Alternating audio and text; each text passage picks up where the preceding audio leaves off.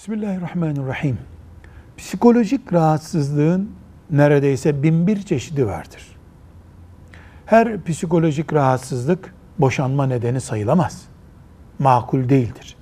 Ancak bir psikiyatri uzmanı eğer bu eşle aile hayatının sürmesinin anlamı yok veya risk taşıyor diye rapor verirse, o psikiyatrik düzeydeki rahatsızlık makul bir boşanma nedeni kabul edilebilir. Böyle bir nedenle erkek veya kadının boşanmasından dolayı, boşanmayı istemesinden dolayı vebal oluşmaz. Velhamdülillahi Rabbil Alemin.